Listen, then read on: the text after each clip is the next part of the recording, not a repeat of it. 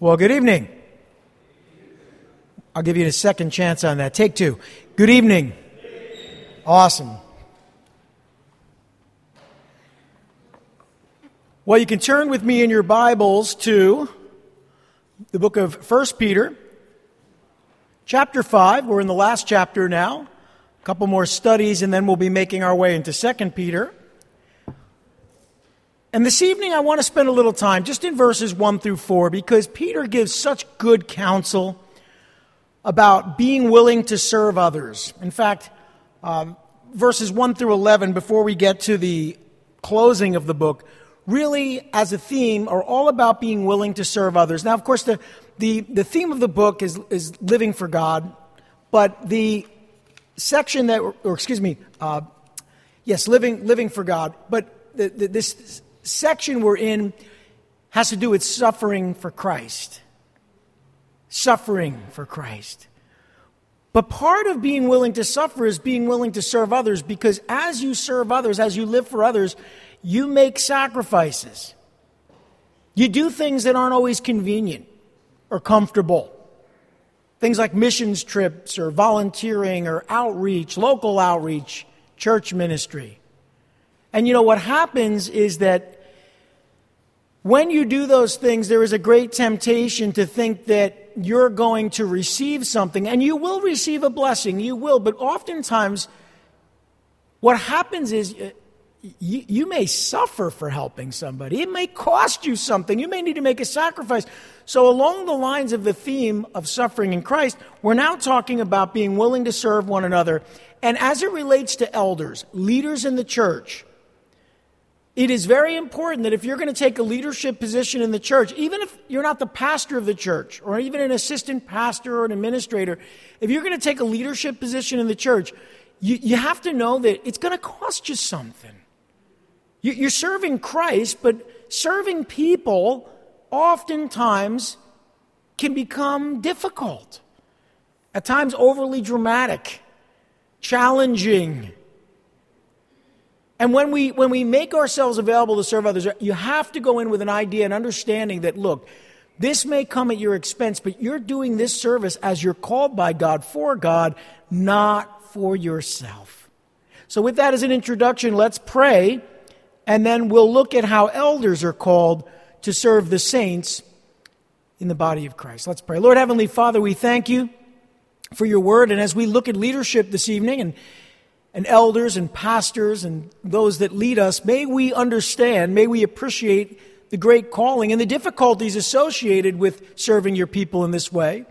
But may we also be given a guide, a, a, an example to follow, especially for those of us in leadership positions in the church. May we be given an understanding. And, and for all of us, may we be able to look to our leaders and see these character traits, these spiritual gifts in and through their lives that we might see you be glorified in and through the lives of our leaders and through our own lives.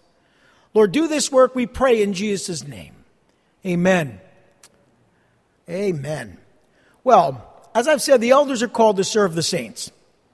You hear, you hear what I said? The elders, the leaders are called to serve the saints. They're called to serve those within the body of Christ. That should be enough. That should be enough to just say, look, servant leadership is the only form of Christian leadership that Jesus ever exemplified or taught. The Son of Man did not come to serve, but to, uh, excuse me, did not come to be served, but to serve and to give his life as a ransom for many. He did not come to be served, but to serve and to give his life as a ransom for many. Mark 10 45.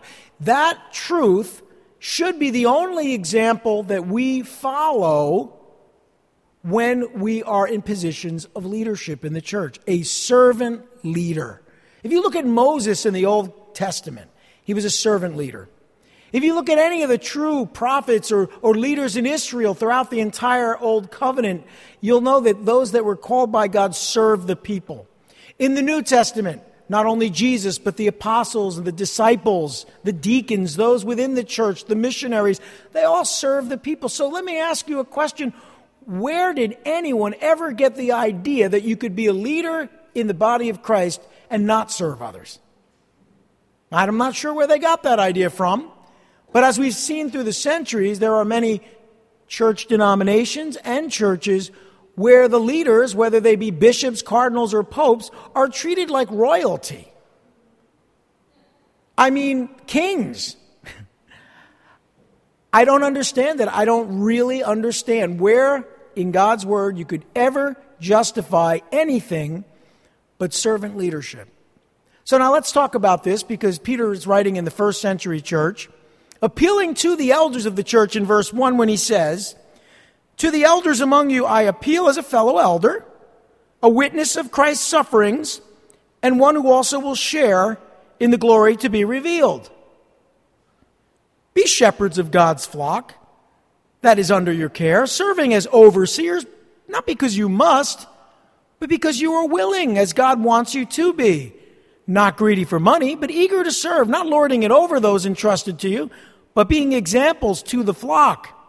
And when the chief shepherd appears, you will receive the crown of glory that will never fade away. Now remember, Peter was probably one of, if not the, first elder in the church. He wasn't the only, but he was one of the first elders in the church. Remember that it's true that Jesus sort of appointed Peter to be the leader of the apostles and the disciples. Uh, later on, John took a prominent position. James, the, the brother of our Lord, took a prominent position in the church in Jerusalem. Other apostles came along and took positions of leadership, all of them servants. But you can easily say that Peter was, while not the first pope, he was actually the first elder or leader in the church, the body of Christ. At least one of the very first leaders. So, getting his advice and counsel on the subject of church leadership is extremely valuable.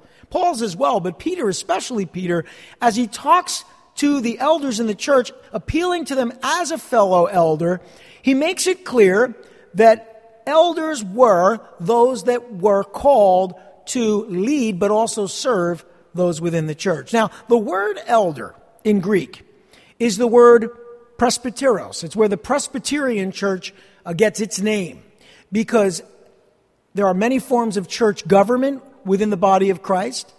The Presbyterian church has its elders lead the church. Not just one pastor, but leaders who are elders lead the church. So in a typical Presbyterian church, you'll have a board of elders or deacons of some sort, but board of elders, and they make the decisions. Oftentimes they'll hire the pastor, and uh, they really do run the church. So hence the name Presbyterians. But that's the word for elder here a presbyter, an elder. It really basically means someone who's a little older, someone of a certain age. Those who presided over the churches in the New Testament were typically those who were a little older than everyone else. Now, that can certainly mean those who are a little older in Christ, but more than likely, it really had to do with those that were a little older in age. I think we all know that with age comes experience and comes maturity, and in many cases, most of the time, some wisdom, you hope. And uh, I was saying to a group of elders in the church, when I say elders here, they're, they're older gentlemen who on Sunday sit in that area right over there. I came over to greet them about a week or two ago, and uh, they were sitting talking, and I said, "Hey guys, I'm I'm, I'm get, getting ready to join your club because they all have you know gray hair, and as more and more grays come in on the side of my my head, uh, I said I'm getting closer. Pretty soon, I'll be able to join the club." Gray hair, as we're talking about it today, is, is a sign of age, but it, in the scriptures it talks about gray hair being a sign of wisdom. And that's simply, was that an amen? Uh, I mean, you, you, might as well get something for the gray hairs. You earn them typically, right? Um, but you see, wisdom comes with age. You hope. You'd hope. And gray hair shows age, therefore, in the scriptures, it talks about wisdom being associated with graying hair. But we do know that as we mature in Christ, as we become elders, whether men or women, we know that we've learned a few things, experienced a few things, maybe have some counsel and some wisdom to share. And so those were the types of people that were put in positions of leadership as elders in the church. The appointing of elders was a practice that was borrowed from ancient Judaism. If you go back to Numbers chapter 11, this was a common practice within Judaism. It became a common practice within the early church. Now, I will tell you that uh, in our fellowship, because we are a local body of believers, we are not a denomination. While we are a part of an affiliation with Calvary Chapel, uh, we are not governed externally, we're governed completely locally. Uh, we have two different types of elders. Uh, we have one group of elders who are called trustees, and they oversee the finances of the church and make some of the more legal or corporate decisions. I am accountable to that group of elders, and uh, they are my accountability. And uh, we have rules for the government of this church, but they are the ones that sort of oversee that part of the church. Uh, they're called, again, trustees. And then we have elders or leaders or ministry directors, which includes pastors, administrators, and as I've said, uh, leaders of ministry. And they're the elders or leaders that actually serve, directly serve the body of Christ. So whether they're serving the children, or the women, or the men, or serving you by setting things up and taking care of facilities, or teaching the word, whatever it is they're called to do, that would be the ministry directors, uh, the spiritual elders in the church. So we actually have two different types of elders, and uh, other than myself, there's no one that serves on both of those two boards. Okay, so there's a lot of accountability there, and it and it takes two different groups of people with different skills to focus on different aspects of church leadership. One is very practical, and one is more spiritual but having said that, it's nice for me to have two separate groups of people that I work with uh, who care greatly for the brothers and sisters in the church and serve them according to their gifts. And so I'm very fortunate, and we all are very fortunate for all those that serve us in that way. But as I've said, this was a practice borrowed from ancient Judaism. It continued in the church. And by the way, rulers uh, were usually selected by the people from the elderly men in ancient times. That was a, a very common practice even outside the church. So, hence the term presbyter or elder. Now, the term bishop, uh, which is the, the term uh, or the Greek word episkopos, which is where we get the term for the Episcopal Church from, because other, like the Presbyterian churches led by elders, the Episcopal Church was and is led by bishops, hence the term episcopal, uh, not by elders. So in that case, while there may be elders, it is the bishop who oversees the church and makes the decisions. It's a little bit more centralized in terms of its church government. But the term bishop, elders, presbyters, they're all used interchangeably in the New Testament. So whether you call the leader or one of the leaders in the church an elder, a bishop, it doesn't really matter. The position, the job description is the same. Okay?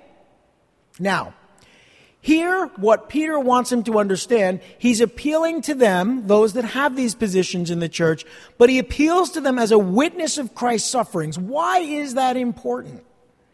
Remember, we're, we're within this section of the book where the theme is suffering in Christ. So he's saying, look, I saw Christ's sufferings up front. Not just Christ's sufferings on the cross, not just his sufferings as he was being crucified, but the suffering that he experienced all throughout his ministry as he served others. In fact, he suffered on the cross because he was serving us. And as human beings, we are served by his death on the cross. So keep this in mind. That's our example. We don't follow the example of a man or a group of men or women. We follow Christ's example. And so he says, Look, I was a witness of Christ's suffering, says it that way. A witness of Christ's sufferings, and the one who will, will also, and one who will also share in the glory to be revealed. Uh, that's a reference to Christ's example. He, he suffered in this life, but was raised to life and experienced the glory that we will all experience and that Peter experienced uh, when we pass from this life into the next. And so that's his, the hope of the resurrection, uh, the truth of the crucifixion, and all that is bound up just in that opening as he shares with the elders in the church. He appeals to them as a witness. Now, when he says it that way, a witness, it's important to know that the Greek word is martys. You know that word. It's where we get the term in English martyr from. And it meant literally a spectator that could legally testify to the truth of something. It really means witness. But because those that could testify to Christ's sufferings and the resurrection oftentimes paid with their lives throughout the centuries, those that preached the gospel and taught the word of God paid with their lives many times, or at least were persecuted, if not put to death. The term witness became syn- uh, synonymous with the term martyr as we know it. Someone who gives their lives. And it really defined someone that proved the genuineness of their faith by suffering a violent death. Those who were burned at the stake, those that were crucified, those that were put to death or beheaded for their faith were called martyrs because they were witnesses. And Peter here says, a martyr, a witness of the sufferings of Christ. Appealing to them as one in whom the glory of God will be revealed. Now, just to encourage you, even if you suffer in Christ, even if you live your life in such a way that it causes persecution by being faithful to God, the hope isn't that that persecution won't end in death or that you won't suffer in Christ. The hope is that when your sufferings are finished, you will experience the glory that has yet to be revealed. And that was Peter's hope and why he said, I will share in the glory to be revealed. There is a day that is coming where all those who have been persecuted and suffer for Christ have given their lives over the century will experience the glory of Jesus Christ. Some are already experiencing God's glory in heaven, but the day will come where all those that have died and are raised to life will experience God's glory, will experience it here on this earth, having received bodies like Jesus' body when he rose from the dead. Amen? That's our hope. Your hope isn't that we'll win the next election. Your, your, your hope isn't that the persecution will stop or that they'll pass laws that favor your beliefs. The hope is that when all of your suffering has been completed and you pass from this life, because every one of us will one day pass on, when that happens, you will be in the glory of God the Father, the Son, and the Holy Spirit, and you yourself, all of us, will receive a glory that has yet to be revealed. Amen? That's our hope. So he, that's his opening just in verse 1. And now he begins to call the elders to pastor. It's interesting because we, we, we call the leaders in the church oftentimes pastors. And it just means shepherd. It's not a glorious term. It, really, bishop is an overseer, deacon means a slave or a servant, an elder just means someone who's a little older, and a pastor means a shepherd. These aren't terms that describe someone like a king or a monarch. These are terms that describe a servant. A shepherd wasn't a glamorous profession, and it was, a, it was something that you did because maybe you didn't have any other skills. You watched over sheep. And yet now we've sort of given this title and this position such glory, a glory that it really doesn't have. The glory is in serving God. The glory is, is yet to be revealed, but that term simply means shepherd. And by the way, he's telling the elders in the church to shepherd. Shepherd is also a verb to shepherd, to serve, to watch over, to care for. So when we read these words in verses 2 through 3, be shepherds of God's flock, this is more about the job description than some glorious title. Be shepherds of God's flock, that is, under your care, serving as overseers. Now, there we go, there's that term bishops, overseers. Not because you must, but because you are willing, as God wants you to be, not greedy for money, but eager to serve. Not lording it over those entrusted to you, but being examples to the flock. There's so much there. There's so much there that I just want to take the time and break it down because this is the example that should be set by every church leader, but it should be set by us as well.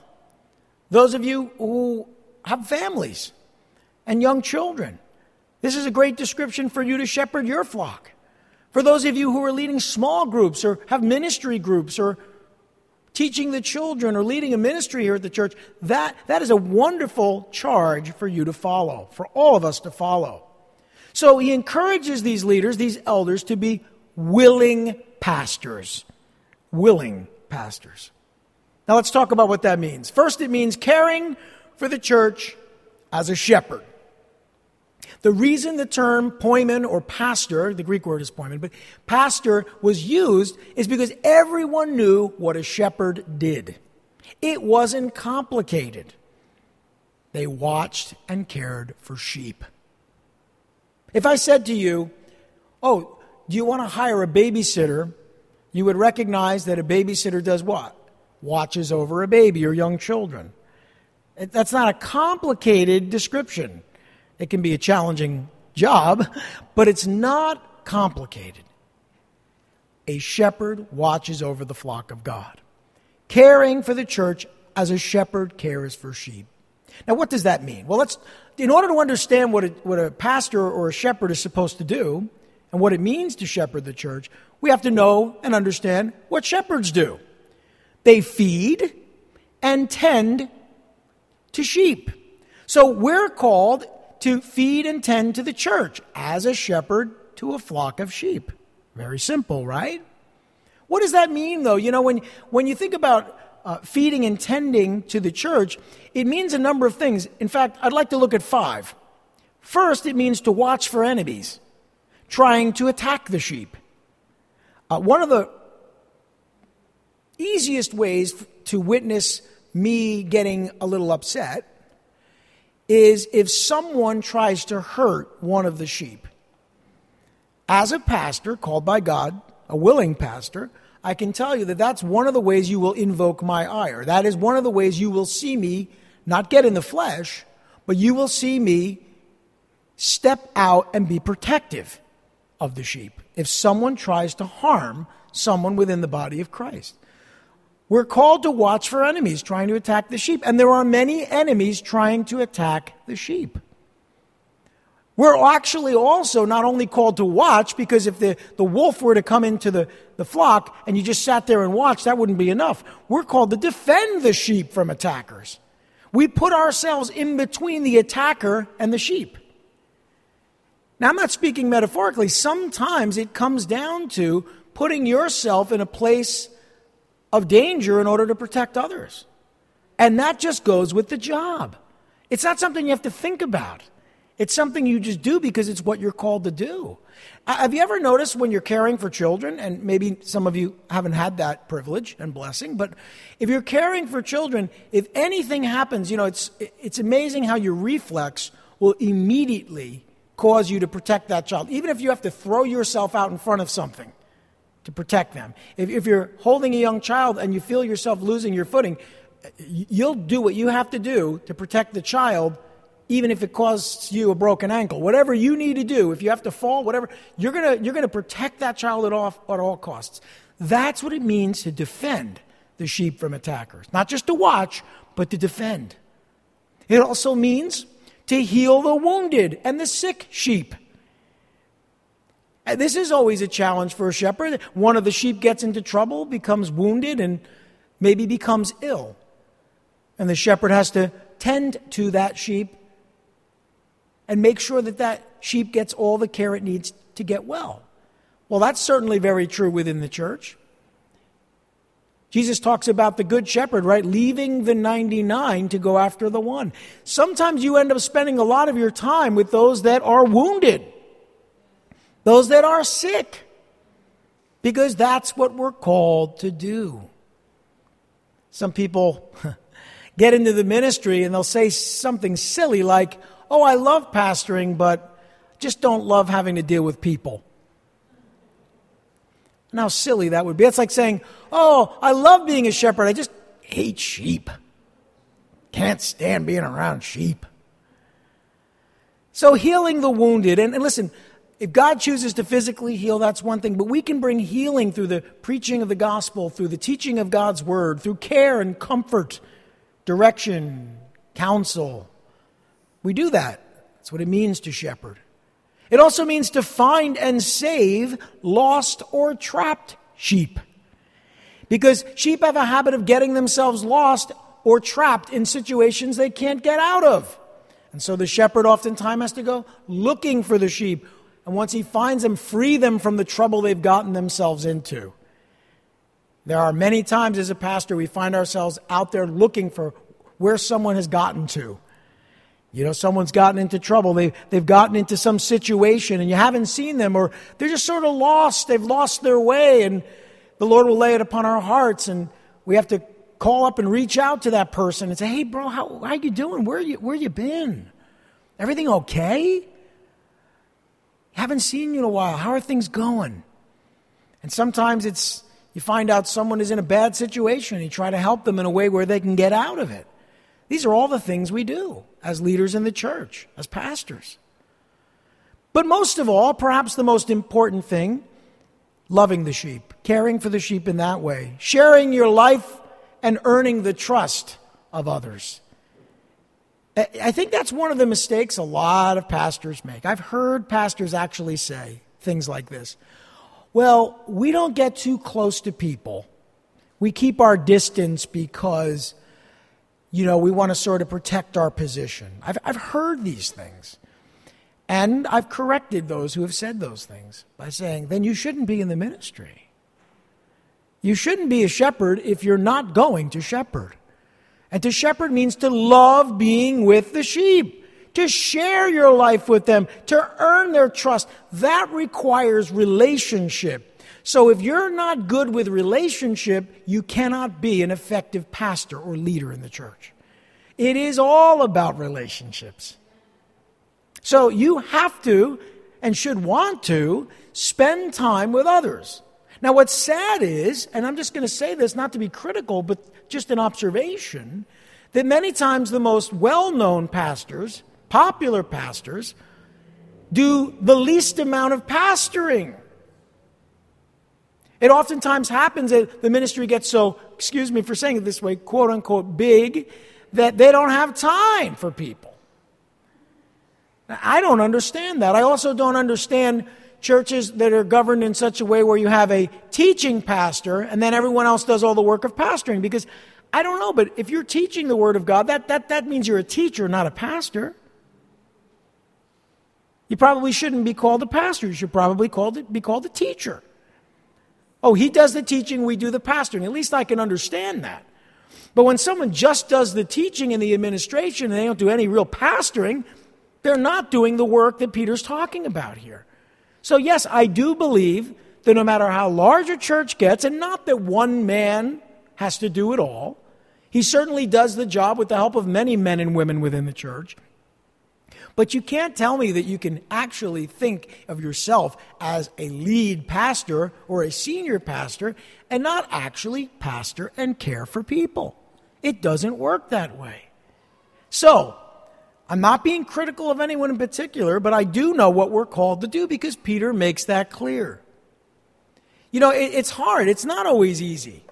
Uh, as I have mentored young men and not so young men over the years, I've, I've learned that, you know, there are three disciplines that are oftentimes not taught within the church.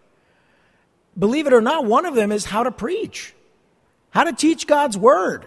And so that's one of the three things that I teach young men when I mentor them how to preach, how to teach God's word, what to do in the pulpit. How do we do that? Because teaching and preaching the word is caring for the sheep. It's not as if it isn't. But it's not the kind of pastoring that we're talking about here that a shepherd does. The pastor teacher teaches, but he also pastors. Here's the thing that's one discipline. And sometimes in seminaries, individuals learn how to do that. I say sometimes.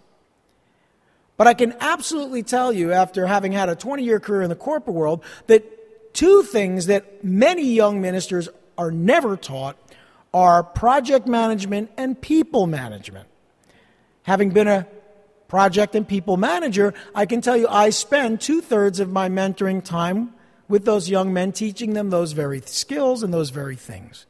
Because managing people is part of being a leader and a pastor, and managing projects is a lot of the same type of people management, except you're trying to achieve a goal and accomplish something by helping people to do it. So, those two skills, in addition to preaching and teaching, are essential in the church.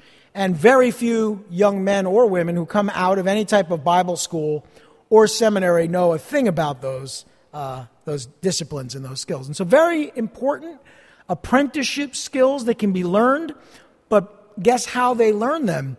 You learn them by apprenticing with a pastor who's willing to build a relationship with you and teach you those skills. So, over the years, I've had the privilege to spend a lot of time with young men teaching them those skills. The things that I've learned, the things that I've been taught.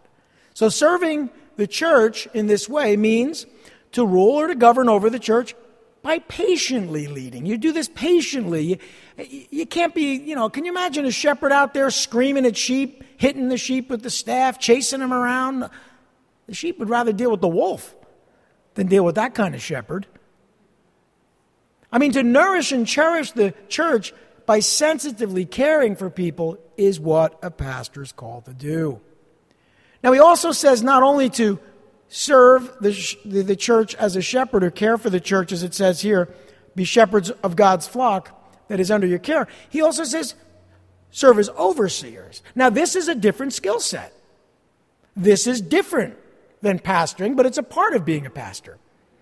It, it, it's like being a shepherd, but it's just a little different. Because serving the church as an overseer means this the word literally means to look upon, to inspect, to oversee, to look after, and care for the church as a group. Pastors pastor individuals, groups of individuals. You, you, you can't pastor 100 people at once. You pastor individuals. But you can oversee a group of individuals. This is more of the administrative side of being a pastor or a leader. And he's being told here, or, the, or this group of elders are being told by Peter, that they should serve the church as an overseer in this way look after and care for the church. It means to look carefully at the church, be, beware, uh, watch over, and protect the church as, as a group. So we're called to minister to individuals, but watch over the group as a whole. Are you with me? That's what that means.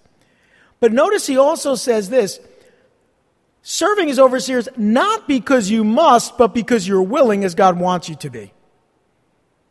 I don't think anybody should ever serve in the church thinking they have to against their own will. I have seen it a hundred times if I've seen it once. Someone volunteers for something. Maybe it's facilities, maybe it's operations, maybe it's Sunday school.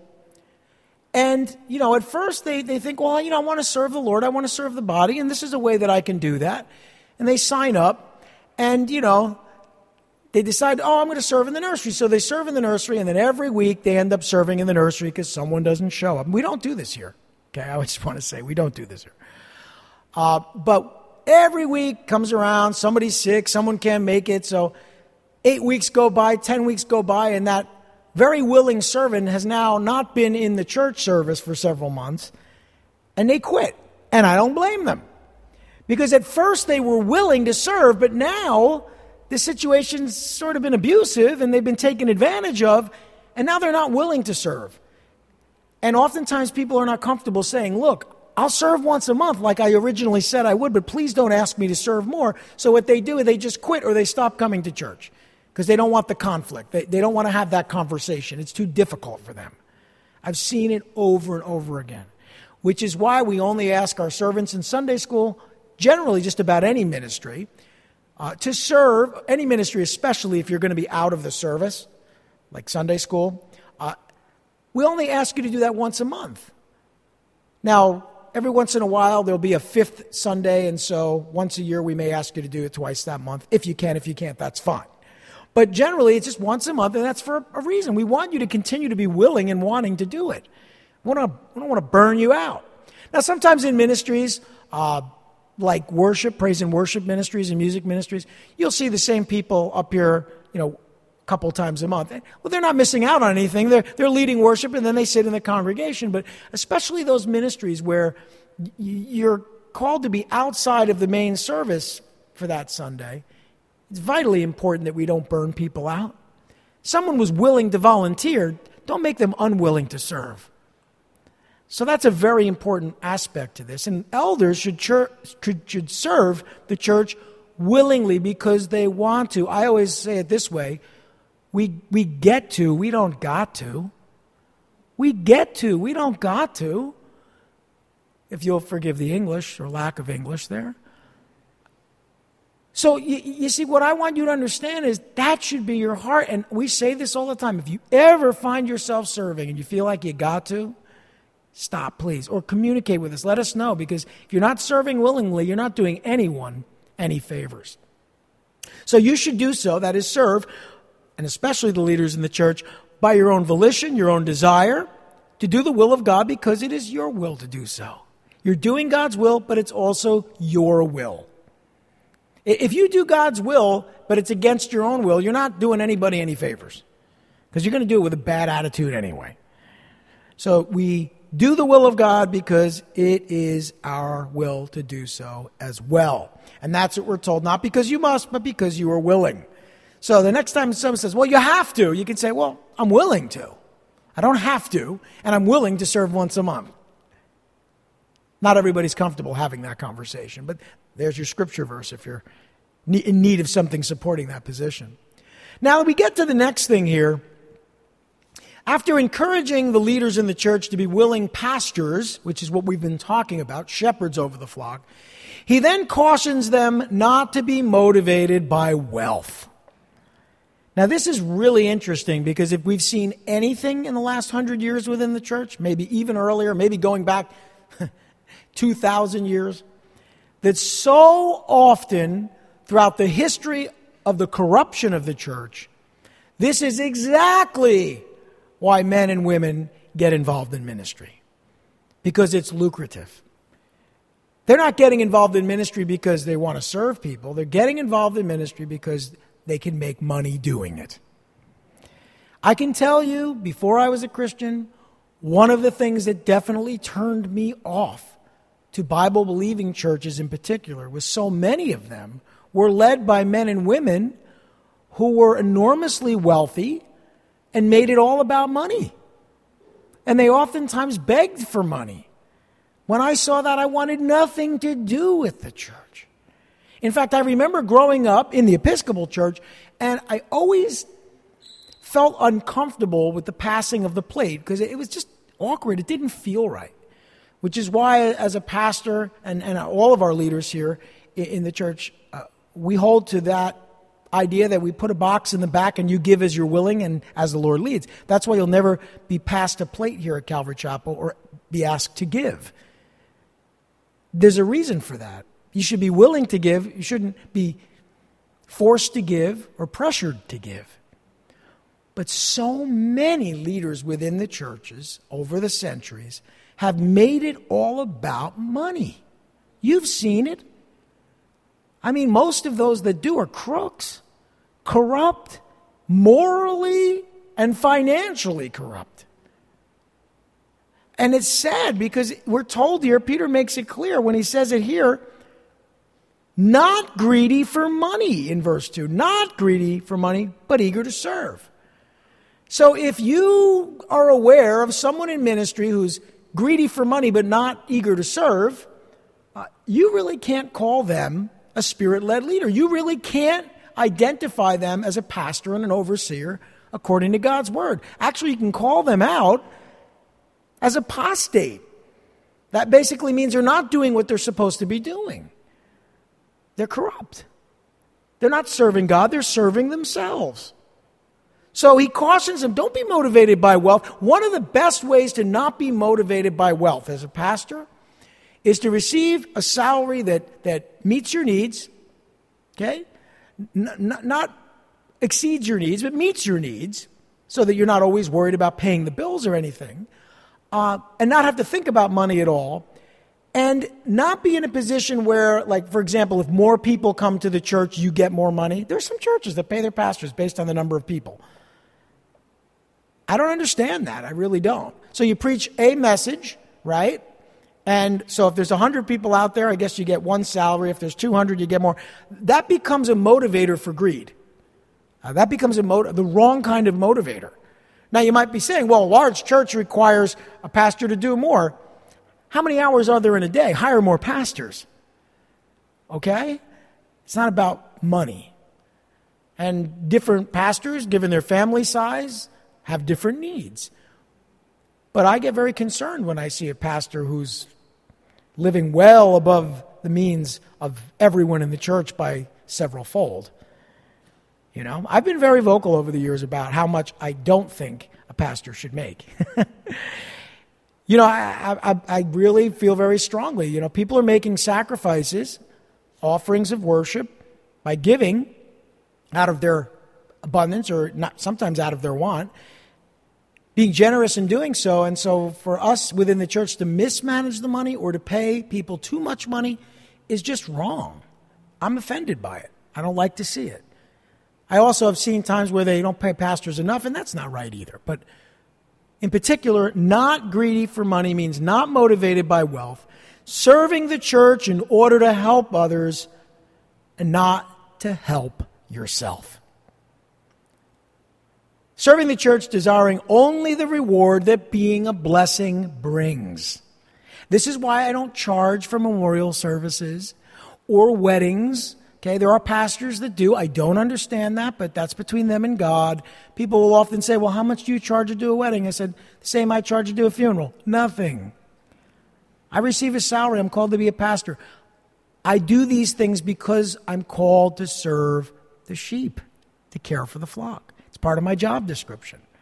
I typically don't do it outside the church because that's not part of my job description. For those within the church, for your family members, if you need me or any of our pastors, we're here for you. Okay. In verse 3, he says, not lording it over those entrusted to you, but being examples to the flock. That, that's great. That, that is wonderful because what that's telling us is Peter is cautioning them not to be motivated by power. Not just wealth, but power. And so many people in positions of leadership are corrupted not just by wealth, but power. That is their influence, their ability to, to motivate people, but not only motivate, but sometimes manipulate people, to rule over people, to control people.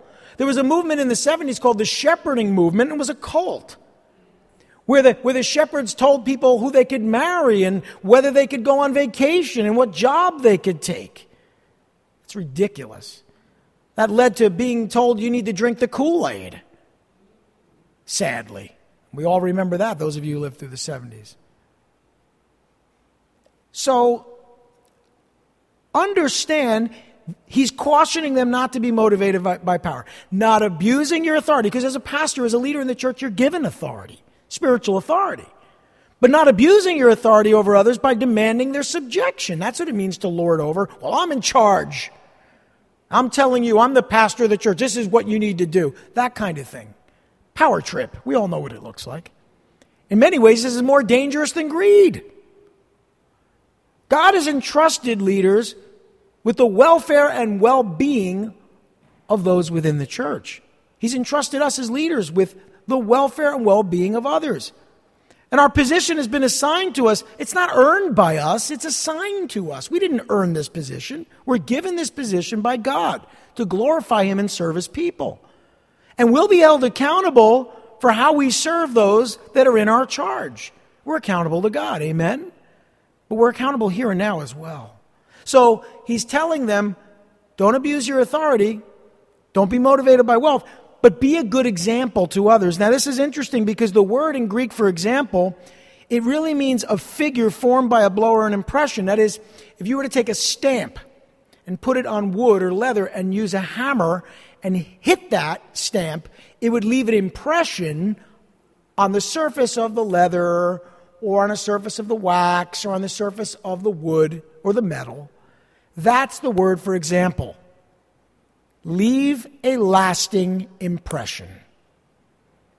Leave a lasting impression. Live a life worthy of imitation. Strive to be a pattern of conformity that others can follow. That's what Peter is telling them here. Finally, in verse 4, we'll close with this. He encourages them because he says, And when the chief shepherd, now notice, you may be a shepherd, but there's a chief shepherd. Everybody's got a boss. There's a chief shepherd. And when the chief shepherd appears, you will receive the crown of glory that will never fade away. This is quite interesting. Peter calls the elders of the church to look for God's blessings. Money should never be a motivator, power should never be a motivator, but God's blessings should.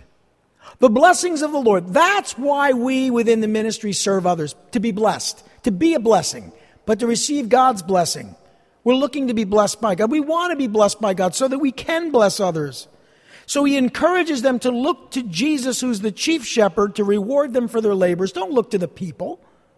Don't look to others to compensate you for your service. Look to Jesus the author and the finisher of your faith. He's the one that will reward you appropriately. He's the one that will care for your needs, meet your needs, provide you with all you need to do what He's called you to do. Christ is the head shepherd. You're an under shepherd if you're a leader. You're an under shepherd in subjection to Him. Remember that. And you'll give an account to Him for how you have shepherded His flock. You and I, we in leadership, should give little or no concern to the judgment of anyone else, only to the authority of Jesus Christ. Finally, he encourages them to look to receive their eternal reward when Christ appears for his church. See, that's when you get compensated. I mean, when you say things like, well, I need to be compensated, yeah, you do, and you will be when Christ returns. That's what we're looking for the compensation of Christ when he returns in glory. And that reward, as we talked about, looking to receive the eternal reward when Christ appears for his church, that reward is likened to the laurel wreath given to the victor in the athletic games. You've all seen this, I'm sure. In the early athletic games in Greek and Roman culture, they didn't receive medals like a gold medal or a silver medal or a bronze medal. They received a wreath, and they wore the wreath. It was the victor's crown. It was made of laurel wreaths. But the laurel wreaths would fade, the leaves would fade, they'd dry out. They didn't last forever. And that, that's what he refers to when he says, You'll receive the crown of glory that will never fade away. So, in contrast to the crown of glory that the victors received in the athletic games, this crown of glory will never fade away. See, unlike the laurel wreath, this reward will never perish, spoil, or fade. That's what we're being encouraged that, that, to do. That's, that's our, our motivation and why we serve as leaders in the church.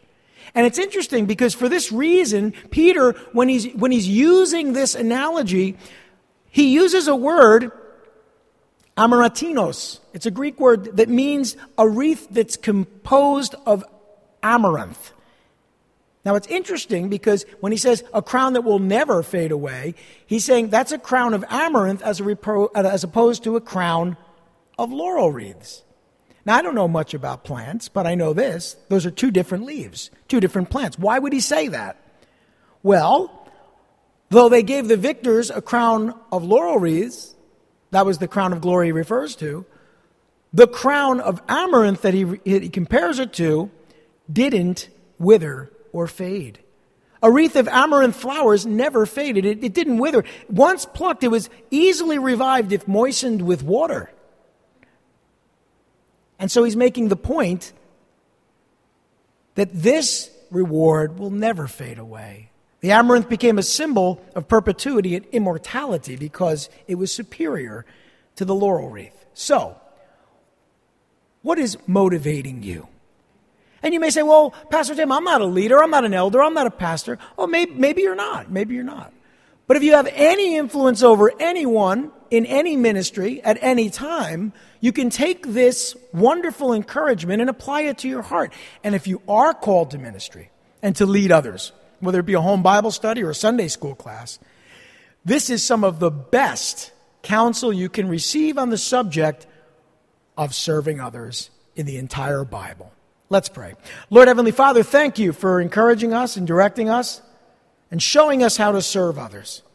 Showing us that we need to be willing to serve others and showing us how to serve others and what should motivate us and helping us to look to you to reward us for our sacrifices and our suffering.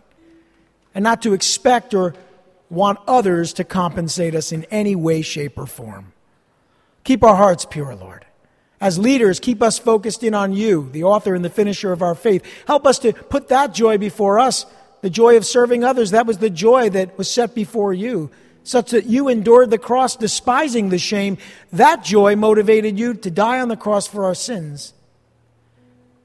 May the joy of knowing that we're pleasing you and serving others and blessing others be sufficient to compensate us for all that we do for your glory.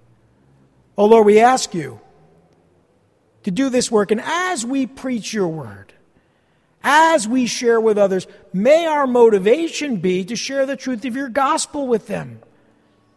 Not because we get anything from it, but because we know that you're not willing that any should perish, but that all should come to repentance. That's our heart to share the truth of your gospel message with all those that need to hear it. The truth that you came and died on the cross for our sins, rose again on the third day, and are coming again to judge the living and the dead. The truth that everyone who calls upon the name of the Lord shall be saved. I pray for anyone listening to this message tonight or at any later date who hasn't made that decision that they would, at this very moment, make the decision to give their hearts to you, to believe in your sacrifice on the cross as payment for their sins, and your resurrection from the dead as proof positive that you have promised newness of life, eternal life, to all those that put their faith and trust in you. We ask these things, Lord, in Jesus' name. Amen.